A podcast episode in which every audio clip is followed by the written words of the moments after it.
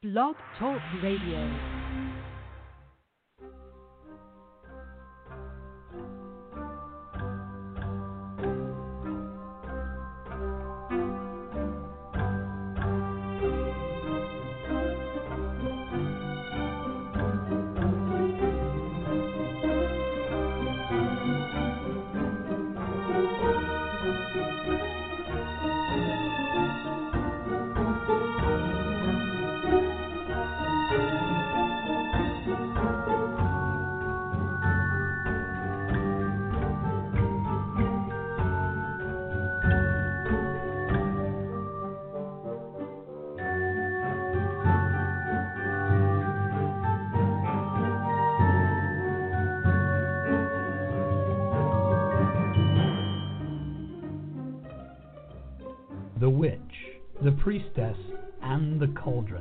A podcast featuring Elvira Love and Phoenix LeFae, two out of the broom closet professional witches with over 70 years combined experience of making magic. This is a show on the LMC Radio Network. During each show, Elvira and Phoenix will help you create rituals, make spells, make potions, and much more besides. They'll spend time speaking about different goddesses from all over the world, paying attention to the ancient reverence of long ago cultures and infusing it with a modern perspective. Elvira, Phoenix, take it away. Wow. Here we go. Here uh, we we keep taking it away and bringing it back and taking it away and bringing it Yep. back. so how does the cycle goes. yes, it does. It does. So this is a a pre-record for yet more of our travels that we go out in the world to do and and experience so we can bring back more knowledge and be more rested and all of the things that we do travel Yes. for. Right. So, so other than you know, I mean, obviously we we are you know ahead of ourselves in timing. But what are your thoughts right now in this moment about what's been happening in your life? I mean, obviously we will be talking about Hera, but this is one of those where Mhm. there are things that come up, and I didn't know if there was something that Mhm. happened week that brought this to you. Yeah, you know what's interesting is um I've been having I, I'm I'm going back I've gone back to acupuncture um for some stuff that's going on in in my life and in my body. And I'm you know like you do all this spiritual work or personal work or development or whatever and you think like oh I've got it. Like I dealt with that trauma trigger issue. I'm feeling better. And like I'm I'm back on top. You know I've got it. I've, I've sorted out my stuff and then all of a Mhm. sudden like something happens and your all your stuff is up again and you were like wait a minute I thought I dealt with this what the hell and you know it's not that that's kind of where I'm at. Like some of the things I thought like were done and dusted are rearing their heads, and it's not because I've completely healed that. You, uh, you know, what I've discovered in my years on the planet is nothing ever is completely gone. You just learn better coping mechanisms. Uh, and so you get hit with things like waves, and sometimes the wave is minor and an inconvenience, and you get a little wet and you're annoyed, but you move on. And sometimes the wave is really big and it throws you backwards, and you have to, you know, get up and learn that remember the tools you have and utilize them. Or maybe those tools don't work anymore, and you need to learn more tools or get a get a new tool or whatever. So that's where I am, and it's frustrating, you know, because I just want, I just want to fix it. I'm um I'm very typically masculine in that sense where I don't just want to talk about the thing, I want to fix it, you know? Um and that's not working. so I'm sitting in all of that. That's that is Wow. the world for me right now. And so I was uh we have a friend moving from the Bay Area to North Carolina, and we had a little going away party for her this week. And she she's experiencing some of the same physical symptoms that I'm experiencing, and she's a therapist. So we were talking about like you know we're we're these people who are supposed to have our stuff together and here we both are experiencing these things that would but you know that could lead you to believe that I don't have my stuff together because surprise I don't um but she was saying that you know as a therapist she really does see that a lot of sensitive people and I don't consider myself like I'm not some special delicate flower but I am I do pick things up I am empathic I do uh, it doesn't cripple me, but I, I do notice other people's energies, right? And right, she was right. saying that, oh, you know, her, she's noticed that a, pe- a lot of people who have that or are open to that or even a little tiny sensitive to that are developing similar issues because they're being hit with sort of world crisis. Uh, and that part of it is social media because social media keeps it in our faces all the time.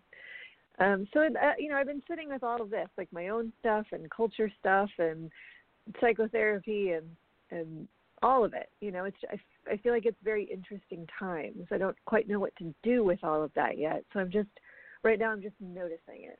Um, right.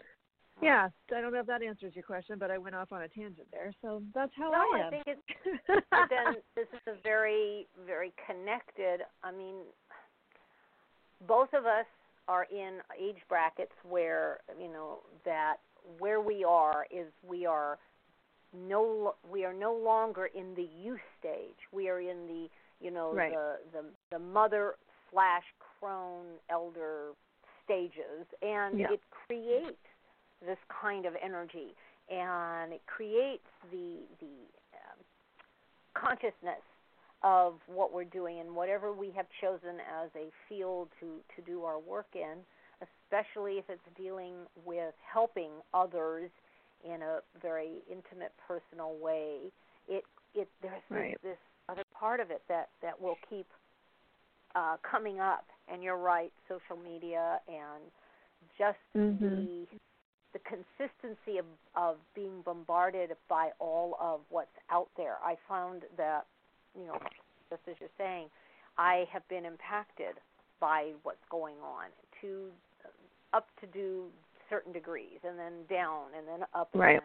again. And um I I feel it, not just feel Yeah. it intellectually but emotionally and even, you know, somewhat physically. I was asking you earlier about the the sense at the beginning of this week there was a great drop in in people's energy in the in just you know wanting Right. to go to sleep just so tired that there was no way you Yeah. could function beyond that and uh Right. I suspect that is part of what we you know what you brought up is the is the consistency of what happens in our lives in the outside world it's no longer we hear about it or we read about it in a paper and then we go on about our lives. It's it's constantly there.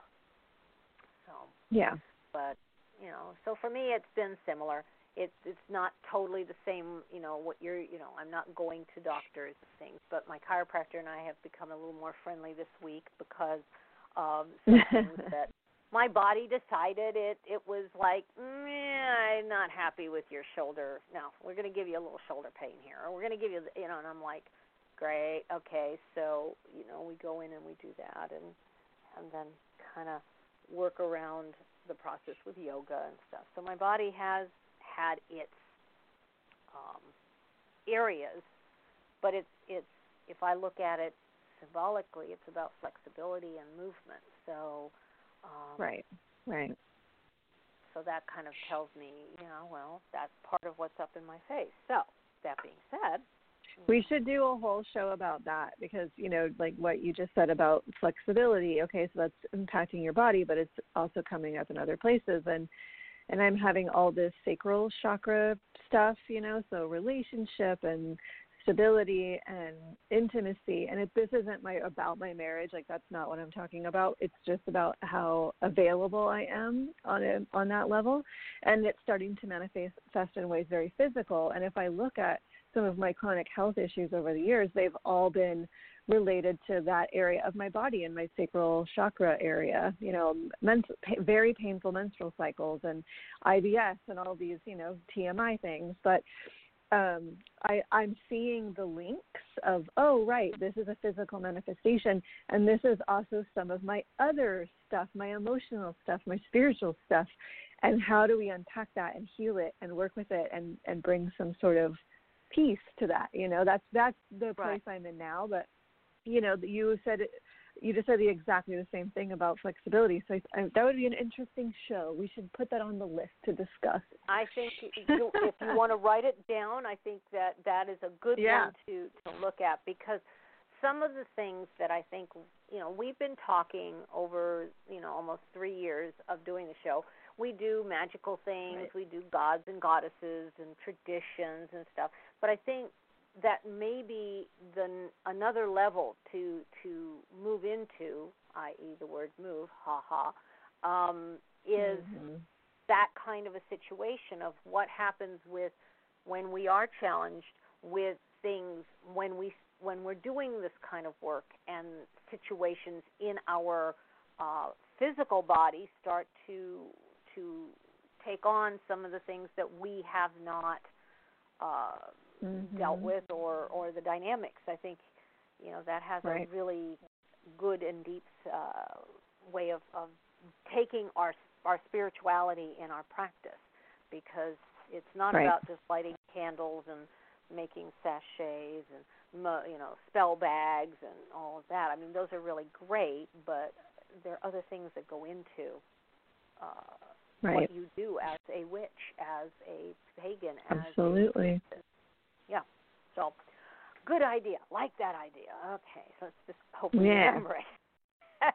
Yeah, I wrote it down. So, okay, is good. Good, good, good. Because one of us, I'm sitting here with papers, but I don't have a pen, and I'm like going, no, I'm not going to run and get a pen. I figure, you know, one of us has to be. I just will sit here with my Yeah, papers. got it. okay, so Hera. Hera is a um, she's a uh, well-known goddess um, uh, in in uh, Greek and Hellenic uh, tradition. Unfortunately, it is one of a.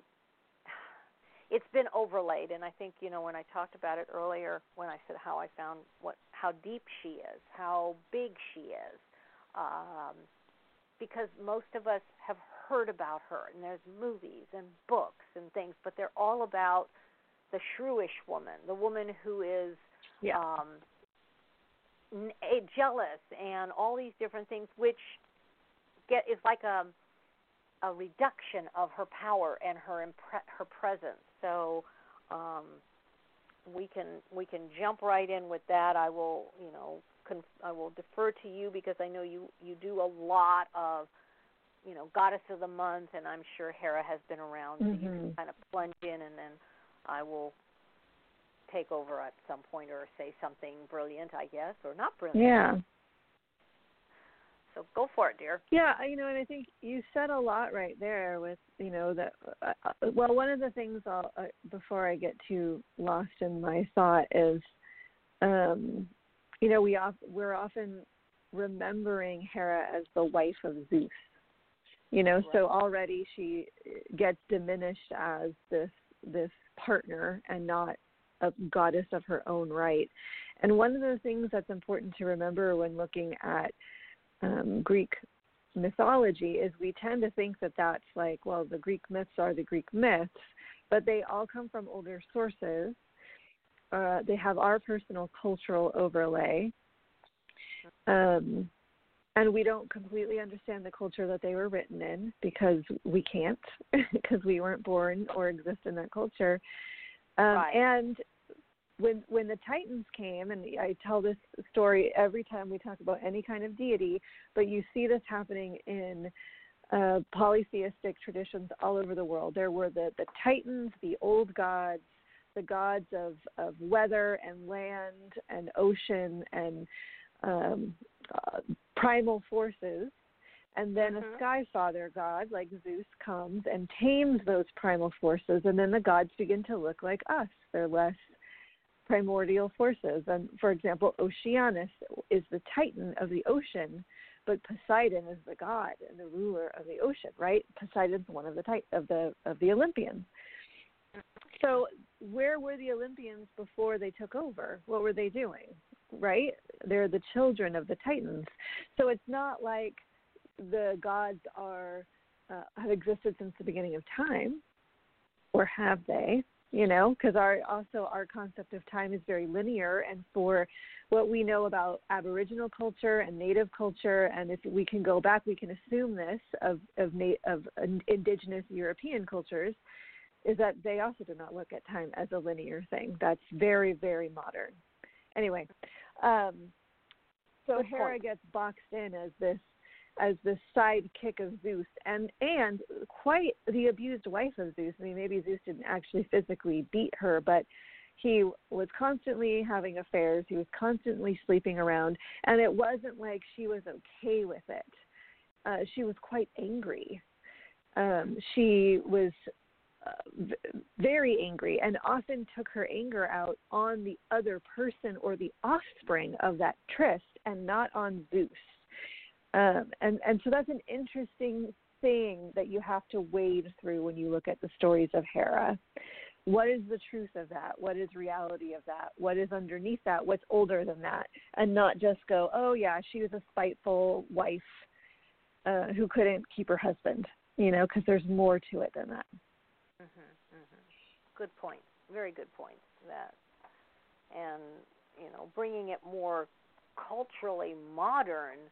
That that whole process, that whole uh, structure, has been brought through into um, present day uh, life, present day uh, culture and we see it going through different i mean and again morphing into different parts but we see it morphing into christianity and then we see it morphing into the and i'm talking christianity because from the the greeks to the romans to christianity is is that kind of flow and it keeps going back to how to disempower the female and how right. to empower the male and without right. being uh, you know really on the edge of a political structure or environmental structure now um, we are in the throes of that process uh, erupting into something else because of the way the dynamics are. It's actually being, I mean, totally being played out in the human form of what we, what the the transition and how much pressure was put to keep and put Hera in her quote place unquote. You know mm-hmm, that kind of. Mm-hmm. So um, right. Personally, one of the things that I've uh, that I did some work with Hera around because I I've, I'm sure I've talked about this a million times, but uh, I worked a retreat where Dionysus was our our god for the week, mm-hmm and mm-hmm. you can't tell and, and you can't tell his story without talking about Hera because she is a huge part of his story. Uh, and she's the angry stepmother. She's the angry, vengeful stepmother in that story, in the myths of Dionysus. And one, uh, and I really look as a stepmother. I really looked at some of myself in that story and the places where I was jealous of my stepkids and the places where I had resentment about their relationship with their father and and how I didn't quite understand how I fit into it. And I'm also a stepchild, right? So I've been on both sides of that coin and I get it. It's a very odd and interesting relationship. But I also looked at how she's been pigeonholed into this angry, vengeful woman, but she's also the initiator of Dionysus. She pushes him to madness, right? That's the that's the myth she she makes him go crazy because she's so mean and abusive to him. However, she pushes him past the status quo into ecstasis, and that's what brings him to godhood. She is his initiator. And if right. we can look at this story and take off some of this patriarchal overlay of her as the divine mother goddess and her bringing him through an initiation, it's a very different story. And that is what personally that's what hera revealed to me in my working with her is not so much like yeah there's all this baggage and that's cultural baggage but your spiritual stuff is about initiation and transformation and it's not pretty stepping from you know, we talk the the butterfly metaphor gets used a lot. You know, the caterpillar has no idea what's coming. and that's true. And when it's transforming, it's it it turns into goo, and it's Uh, I'm assuming it's a painful experience. It dissolves into nothing and rebuilds itself. That's not easy. That's an initiation process. It's hard. And the person that guides you through that has to have, you know, ovaries of steel because watching someone go through a painful process and not being able to just give them a band-aid and tell them it's going to be okay like that's what every parent dreads not being able to just solve the problems of your children but they have to go through it on their own. They our our pain is ours, and I, I've been thinking about this a lot with my with the work I've been doing around my body. Um, you know, I had a very painful menstrual cycle this last moon, and I I laid for an hour in extreme pain, and, and it's very isolating to be in pain. And as much as your loved ones want to make you feel better, or they rub your belly or pat you on the head or bring you a hot tea, you're still going through it by yourself you know, mm-hmm. and how hard that must be as Hera to be the initiator, to be the one that guides people through these really hard transitions and help them get through it to the other side. Right, right. And you know, the the the power that she had when this was what she did um with before the the the Zeus and the northern invasion that took over and did all of this is that she was a incredibly powerful deity and representation. And you you realize that I just had and it's funny you just mentioned that I just had an experience with um, a client about something that was happening in their lives. And um, I explained it as you have to get out of your shit and step into what we I would call the priestess, the goddess. You step into yeah. that part, and it was dealing with a with a loved one and something that was going on, and I and it, my explained what happened with um, my husband and when he was dying and what that required me to do, and what I had to do. Um, I mean, from where and who I am, not necessarily that I had to do it because it was mandated by some other point of reference. But it was very important, but how painful and how excruciatingly isolating it was to step aside from that part of who I am in this relationship to who I need to be. And that is part of what Hera, that is really who Hera is. And even her demoting right is um, again, it's that which we have to do to initiate to the next level. And sometimes that next level isn't, as you say, we don't know it, and it's very painful while we're going through it. But then there's something else so intensely beautiful once it happens, as the butterfly takes off and flies into the, the beautiful air. So, um, and I know we're talking around a lot of different things, both personal and and uh, external world, but it is important to realize that she is a goddess more so of feminine transformation, and that's hard for people to understand because they don't. Most of us don't get it until we start to get into the middle right. of it. You know, then it kind of because it's very personal. It it hits very right, uh, very absolutely. much into us. Yeah.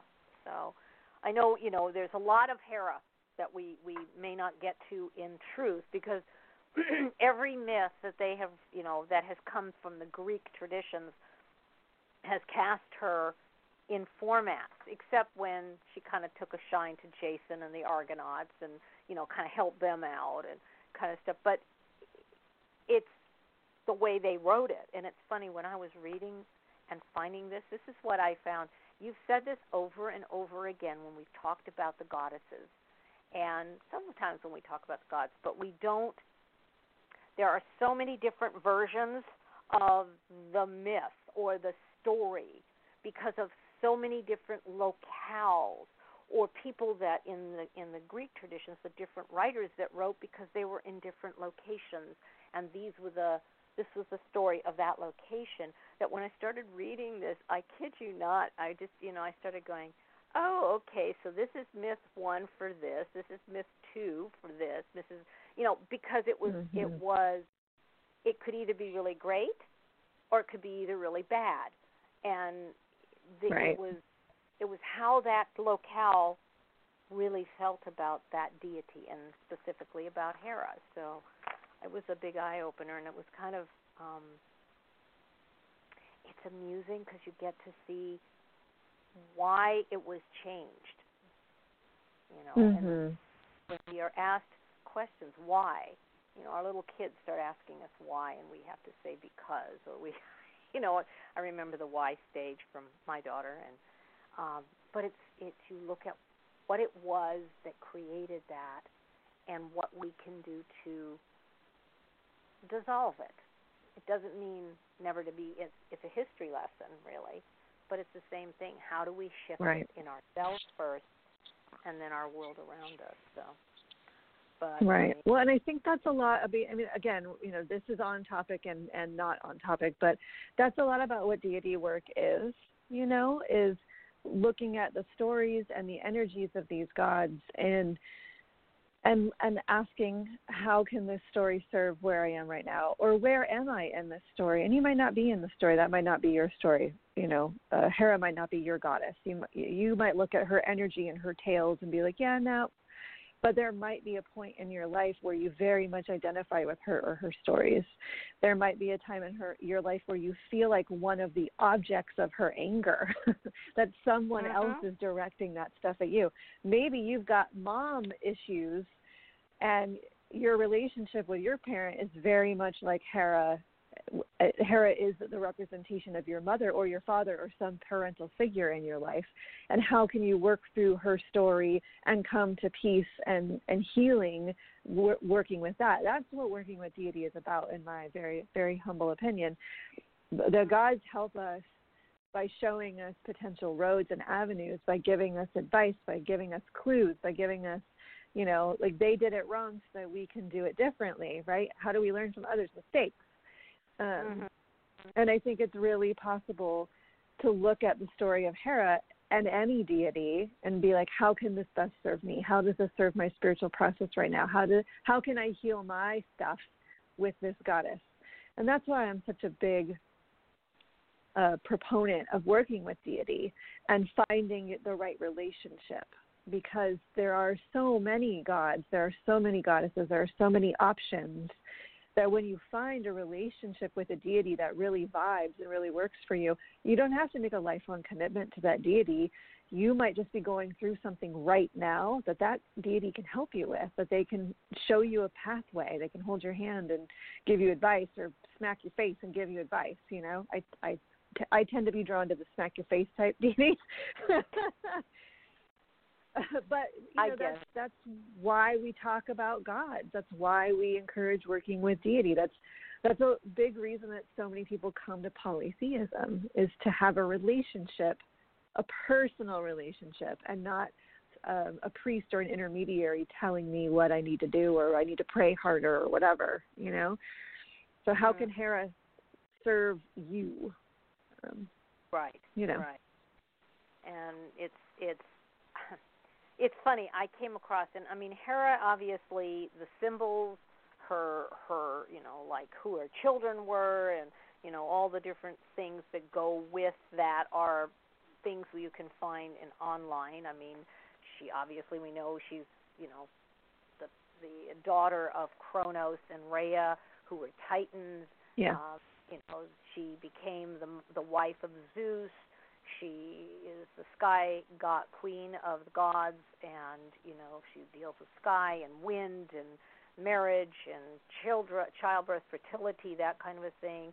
You've got all these yeah. different references and they're all reasons for them. But the thing that um and you know here goes here goes a sidebar.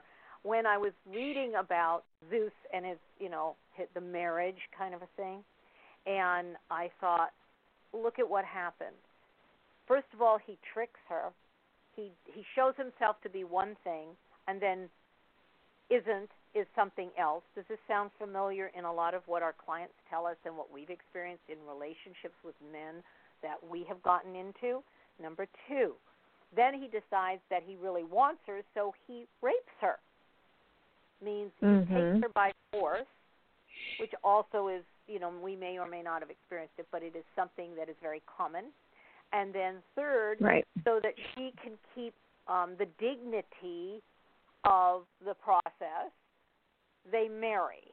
Okay, and I thought, think of that as the symbology of each of what's happened in our world to women and this dynamic, but also that what happened in the cultures that were originally matriarchal or highly matriarchal and the Mhm. dynamic was it came down to they come in they look like something then they dis- they've disguised and they're not then they take and force their their attentions or their their things on them and so by virtue of trying to be um, to bring dignity to the situation, to bring survival. We kind of all meld together. Then we all get pissed off because the dynamics, of course, becomes abusive. And I'm thinking, Right. boy, it, it's it's it's distilled down, but it is something where the original process was nobody honored each other. They became Right. and so because Hera is someone who, whether I I personally have her, a real personal relationship, but I do to a degree. But in love work, you're not just dealing with Aphrodite. Most of the time, you're dealing with the Hera process of wanting somebody wanting a committed relationship, and all the things that go with that. So it it does mean I work with her energy a lot when I'm dealing with clients, as well as what I've had to learn and do in my own life. So this has been a very like eye opener on how deep this runs, but how we can change it. Because when we know the source, you know how to find the answer to shifting it. It may not be turning it back Right. to patriarchy, which I mean is the complete opposite of how people functioned. You know, we'll turn it all patriarchy, then we'll all turn it back to matriarchy, and it's back and forth. But there's this this other part. Mhm. And Hera, Hera, I feel has the clue. I don't know why, but I feel she has the clue. So Mm, interesting. yeah, I think Oh, it's um, you know it, it's it, I think that that's um the world is not this or that. It's not black or white. It's not cut and dry. It's not just this one thing and none of the other thing. And I feel like our modern human culture really needs it to be this or that. And life is much more nuanced than that. Um, and I'm going to say something again. This is all about Hera, and yet it's not directly about Hera. but you know, there's I think that a problem is saying, you know, yes, patriarchy is a major issue. It, it is. It's it's part of the reasons our culture is so toxic because there's a divorce of of human and land and forgetting that we are connected. And this is again super my opinion. By stepping into paganism, I always make the assumption that people want relationship with the land, that people want to become more ecological, that people want to be more um, left leaning in their politics because left leaning people tend to be more inclusive and tend to be more focused on healing the earth. But again, generalizations, I know that's not true 100% of the time. But one of the things I'm discovering, especially because I write a very public blog, is that is not true. There are lots of pagans who are not left leaning. There are lots of pagans and witches who do not want to do to even discuss or think about politics. And I don't know if that's because they would just want to keep their heads in the sand or because, you know, that's how they were raised. I don't know what the reasoning is, but that is not how I function. And it's and it's been kind of a shock to me, like a like cold water down my back, that there are people who call themselves witches and pagans who are super conservative um, who are not inclusive, who are Republican or, or conservative leaning in their politics, that really surprises me. And it just goes to further show my theory that the world is not black and white. Nothing is just this or that. And and the more we try to force that binary, uh, the more trouble we're going to be in. And I think that's what our culture is experiencing right now is this old school holding on to the binary and this new school like no life is not binary. It's not this or that. It, and and the separation of that. And i agree. I feel like hera is an interesting goddess for these times because it it goes back to this initiation concept. Our humankind is going through an initiation right now and it's pretty big and painful and and could lead to a huge huge disaster for uh, for people and the planet um, and she's a goddess to guide us through that because it's likely to happen not to be a negative nelly. Um, but all of the things that individual people have been doing to try and quote unquote save the planet aren't working. And if things don't happen on a bigger scale we're headed down a very scary road. We're likely headed down that road whether we like it or not. So who can show us how to get through it?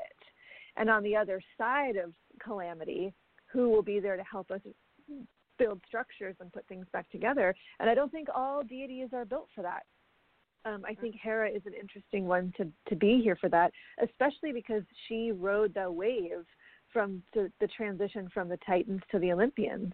She was part of that process of, of the old culture fa- falling away and the new culture being built. Uh, and I don't think that's something we think about as pagans is who were the the gods that have already been through this shift in culture and how can we call on them to help us now? Right right. And that's very it's very interesting because um for her for hera she is you know among other things she is considered the personification of the atmosphere. Think of that. Not just the atmosphere like the air but the atmosphere of of culture, the atmosphere of modern society, the atmosphere of. And she can be very, as you say, initiatory. Sherry, she's she's the one that steps back from you know the dynamics. So she's almost on the order of like um, Circe and you know Persephone, and and where she holds to the you know she holds two areas you know, of, of the light, the dark, the transformation. And I see this as a, as a discussion about something bigger than what you know I read and, and researched and and all of that about all the different you know we get stuck in the minutia and I, I don't mean that as a negative. It's just we do. We like the little things that we can go oh her scepter has a cuckoo on it and it's this and you know we get really excited about mm-hmm. those things. I do I always do. Yeah but I realized when oh, I was doing this, this was something far more personal to the present moment, but in a bigger context of where we have seen. Because whether or not history is written by the victors or not, history is written. We have written history, and whether we have documented now by video or digital or whatever it is, but we do have it. So if you look at it, and you work with it, I think that's the part that we are, especially as you say, the pagans, we hold a um, a big container, and hopefully that container takes in the potatoes and the tomatoes and the broth and the celery and a few things of kale and all the different things that make a soup that is what you know what it is and to enjoy the flavor that is unique to it and i think obviously i must be getting hungry because i'm making allegories to uh, alliterations to food but um it's it's that that concocting of something new and and i'm i'm like looking at this going wow this is like the big one when i started doing it so um, we might want to take right. a break and then i think if oh, right. you want to yeah, I know. Isn't that interesting?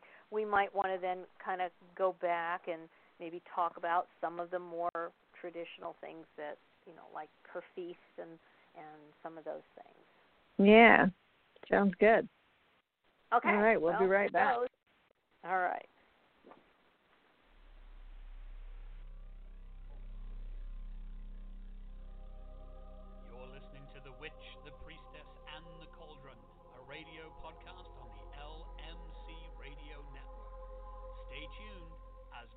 Magic is coming your way right after these messages.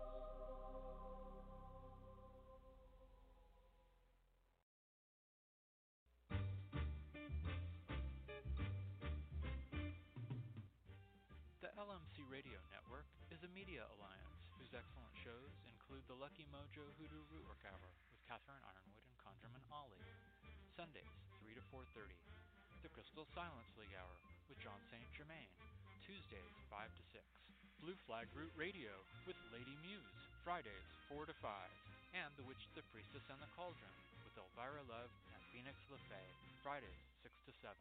All times Pacific, add 3 hours for Eastern, sponsored by the Lucky Mojo Curio Company in Forestville, California, and online at luckymojo.com.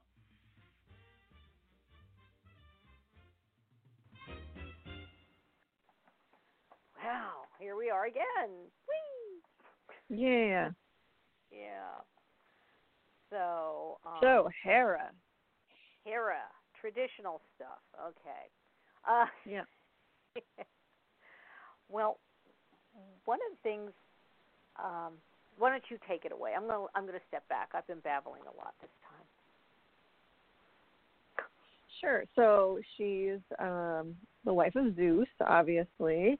Uh, in the Roman arch- uh, mythology, she's um, Juno, which is one of the moons of Saturn, which I always find to be interesting. Uh, one of the, from an astrological viewpoint, one of the interesting things to look at are the moons and the asteroids. So, you know, if you're an astrology person, go look into that. Uh, she was often referred to as the Queen of Heaven, which is interesting. The um, Queen of Heaven in other pantheons, so that's a, another interesting thread to look at. Mm-hmm. Um, her sacred animals are a peacock and a cow, and there are several stories relating to those different animals. Often because she, you know, punishes someone to be one of those animals or fall in love with one of those animals or whatever. Um, the peacock story is really interesting. I um, when I was a very young witch just starting out, I don't remember where I got this information, but I learned or read or saw, and this is pre-internet, so it had to have been in a book or from a teacher, that uh, peacock feathers were bad luck to have in your home. And so I am very uh, I I internalized that, and I don't like I don't like peacock feathers. Um, personally, uh, but I know a lot of witches and pagans love peacock feathers because of of other deities or the con- and what's odd is you know peacocks are often connected to phoenixes and you know that name it's kind of my name and um, you know all those things, but in in the story of of Hera and the peacock there is someone who was her adoring servant and then he got caught with a wandering eye uh, and also was very fond of looking at himself. And so she turned him into, oh, and he was a seer. He could see the future. And she got a little too obsessed about his powers. And she turned him into a peacock. And then all of those eyes represent his, his abilities um, and his wandering eye. So it's sort of a double double entendre there. Um, but you often see her connected with peacocks and it's become like this positive symbol even though it was an originally like a punishment. So there you go. Uh, she's got many children. I, I probably won't name all of them. We might come to that. I don't know. Uh, you already mentioned her parents. Mm-hmm. uh, what's interesting is this uh, queen of heaven and the, and the cow because she was considered very beautiful even though she's often described as cow faced and in egyptian mythology which is just across the water egypt from greece hathor is the cow goddess in egyptian myth and she was also considered very beautiful and a goddess of fertility so there's something interesting there's an interesting um, similarity there uh, but she's a protector of women. She's very fierce. She pre- uh, presides over marriages. She's someone you call on when you want to get married. She's someone you call on when you want to have a baby. Um, yeah, there's and then there's all the many many stories. So I don't know. Do you want to add anything before we come into some of the other things?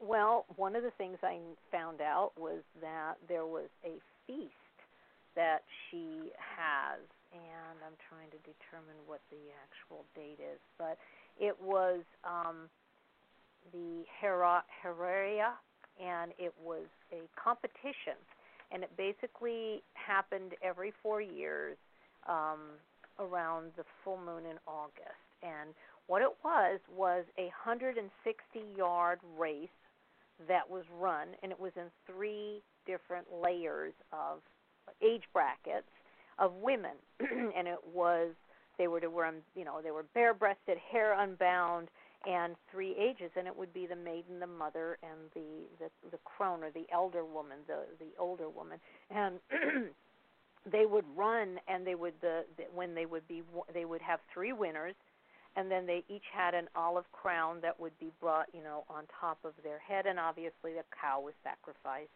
but they also had the right to leave a statuette of themselves in Hera's shrine, and this was um, you know, her most sacred shrine was in near Argos, and another one near Samia, uh, Samaria, Samor, Samoria, Samora, and uh, mm-hmm. so she, you know, th- there was this incredible consciousness that, and it was funny because it said well before the Olympics, and I thought, yeah, that's true.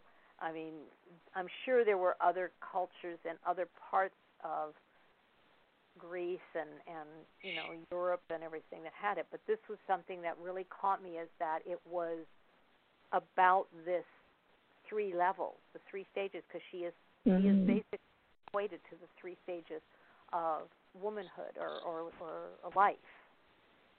So right. that's what I. Interesting. Yeah. Interesting. There's a lot of stories too about her origins and who her parents are, and then who raised her and there are different configurations of titans. And uh, you know again we think of greece the greek gods as belonging to greece but you have to remember greece is not the size of your town. Greece is very big. It's a huge country. It's a piece of land you know. And so the way things happened in different regions and in, even in different villages would have been different. So the way hera was worshipped in this city would be different than this city. So we kind of in modern times we blend those all together but in ancient times it would have been very different. And i think that's important to remember too when we look at well why does this story say that these were her parents and this story say that these were her these different titans were her parents? It's because it's from a different region. Uh, and the the stories were slightly different depending on what what region you were from. Um, right. but because she was one of the olympians and one of the children of the titans she does feature prominently all over the place. She's not you know one of the um, demigods or smaller, quote unquote, smaller deities who may not show up everywhere. She's she shows up everywhere. Mhm. Mhm. Well, and of course the the golden apples of of mm-hmm. her the Trojan garden, War and Hesperides. The Trojan War, yeah. The Trojan War. These were all things that were part of you know they changed, but they were there. Like she was given this golden apple tree for her wedding gift and this beautiful garden, and then you know from there, other things, other stories, other myths came out of it. But I found it interesting that she had a serpent that guarded the tree. I wonder how that got brought back down into Christianity. You know that kind of a thing. Right. So there, I say this not because I'm being tech tacky, but because you can see how things amalgamated into another form. Mm-hmm.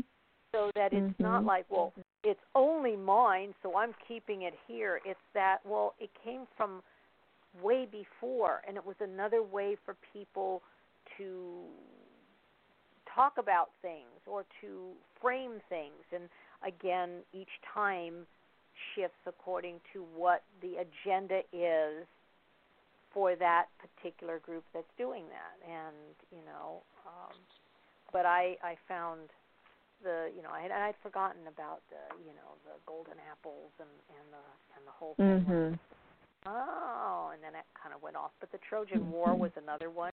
If you you know right. pick sides and and you know which it, which is has a, an apple in it. Yes it does. It does. Yeah. Yeah. So you know we have many kinds of things that come up, but in terms of her myth, in terms of where she stands, she's obviously, you know, the pomegranate is very important in in a lot of what she, and I think she holds it in a lot of the statues and and artwork of right. you know the, the process, and it has the same meaning as you know what we have known for um, Persephone and you know the the the seeds of life, so to speak. Right. So, yeah. you know, the ultimate process of what what are they doing? What are they what are they going? Right. So. Um, One of the interesting crossover things with Hera and Juno in Rome is uh, Juno was a very important Roman god. Um, Juno and Jupiter and Minerva were considered sort of the three biggest deities of Rome, and and uh, Juno was the patron of Rome, right? So although this is a Mhm. different goddess and a different culture, there is crossover. Um, Right. And the the matronalia, matronalia, the big Mhm. Roman celebration of Juno, happened in the month of June, which is what the month of June is named after, the goddess Juno.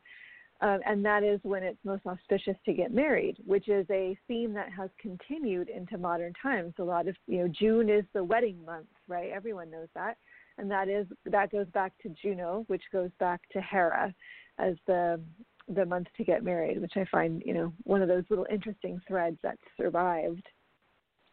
yeah, I know it. It um, and it was, and I we keep moving because you know sometimes when you look at it, you go, well, there's Hathor, and then there's Hera, and then she goes to you know then there's a version going Juno, and we Mhm. and the Queen of of Heaven.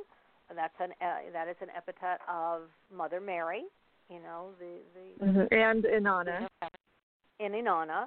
So you Mhm. see, they have Yep. these threads of the ultimate mother goddess. Now, the thing I felt, you know, how do how do we want to say this? Um, Zeus decided he would, you know, obviously produce a child of his own, but obviously he had to swallow the mother to be able to do that, and that was Athena. And it was, I think it was Mhm. Seminelli, uh, Semali, Seminelli. She was she was swallowed. Me, So yeah. you know, Hera decides she's going to create one from her. She smells a flower and gets pregnant, and of course that's Hephaestus. And you know, versions are she was disgusted by it. She threw him out of heaven.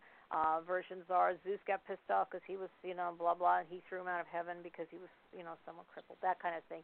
But it's it's the fact that she was called a parthenogenic mother. She could create life from herself.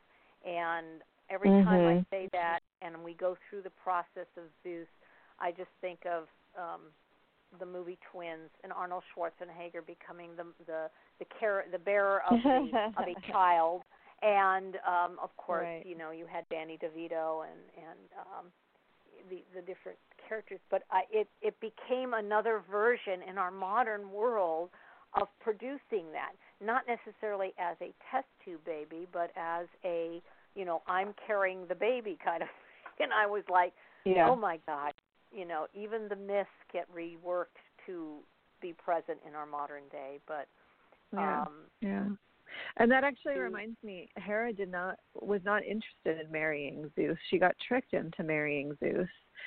Um, because Hera was is was well known for her love of plants and animals, and Zeus, one of his many, uh, one a trick that Zeus used a lot was he transformed himself into an animal and pretended to be injured, and when she held the this injured animal to try to warm it and calm it and take care of it, he was like, "Surprise, it's me, Zeus," and she was ashamed of being taken advantage of, supposedly, and agreed to marry him because you know it was shameful to have been caught in the arms or of taking a man into your arms if you weren't married. How scandalous! Um, but one of the theories is that uh, she was very unhappy and she plotted against him uh, and they stole his thunderbolts. But there, you know, the coup didn't work out, and people came to Zeus's aid, and so he punished Hera. And in order to be freed from her punishment, she said she would never do anything against him again. She promised, and that's one of the theories of why she punishes his lovers and his children by those lovers because she can't punish him, mhm, mhm. which is a story I'd forgotten about. well, and and again, think about it in light of what that represented. You cannot punish or be mean to your husband if this is the dynamic of what has happened in the the transition and so that power Right. then goes to being punishing and being mean to the children you know Right. or Right, lovers or whoever and it was a diverted energy pattern of that in which I mean, we go back to you know making it a bigger consciousness. Isn't that what you do when you have victors who do that, that win the win the thing and and say now we're the ones in control, and then the people that have to kind of take you know the the brunt of yes you're right, and then they go after someone that's less powerful and more weak. So um, it's and it's Right. come down again into our particular uh, profession where people want to get back at the guy at the girl that took the guy that you know that, you know whatever Right, you know right. and Right. we see the same thing and Yep. you know instead of looking at the fact that it's the proclivity of the person doing the original perpetrating i.e. the guy or if it's a you know female female the other partner we'll just say the other partner that was doing it they're the ones not the person over here they may have designs on them but you know if Right. you're not interested, Right. you're not interested. That kind of thing. So I guess Yep. because I come from family dynamics where there's a lot of different things that have happened and I think we all do, but I've come to realize that it takes two to do something as much as it Right. is just, you know, and I don't know. There's there's a lot of feeling about that too. So totally different subject matter. Um but anyway, that she is a very to me she represents dignity. She really does. Hera represents dignity to me Right. in her I like that. sense, not in the the the, the demonized sense, but in the in what she Right. Said that particular story, it was um, you don't do that, so you you have to take this, and it wasn't because of what the culture that uh, was now in power. It was her own sense of of you know dignity and self worth, saying I can't if this is what's happened, I can't admit you know being tricked and you know uh, taken advantage of. How do I make this? How do I make it look better? How do I become better with what has happened? How do I make it better? Right. So, Yeah. so I think Nice. we're at our time, my dear. We are. We are at our time. Yeah. So thanks for listening. And I guess um, officially, the if you're listening to the show live next week, our show will be on Zeus. So you'll get to hear the other side of the story. Um, and if you're not listening to this live, then the next episode will be whatever you decide to listen to next. that is true. That is true. So, but thanks for listening. uh, oh, one more thing, one quick plug. We have, um, you know, we have the summer off technically for Elvira and I. Although you will still be getting fresh content, so don't worry, we've got you covered. But coming up in um, September, we'll be doing our Ask a Witch episode. So on the first Friday of September, which is the sixth. We'll be doing our Ask the Witch show where you can write in your questions if you want us to do a reading, if there's a topic you're curious about our feelings or responses to, write in and tell us or ask us, and we'll try to get your question on the show. And the way to do that is to go to our website, which is witchpriestesscauldron.com, and fill out the little questionnaire. There you Yay. go. Very much. So we will we will be back live um, officially after you hear this in September with that show. So Yep. we That's look right. forward to the questions. And Have a very wonderful we will summer. see you later. Okay. Bye bye. Bye.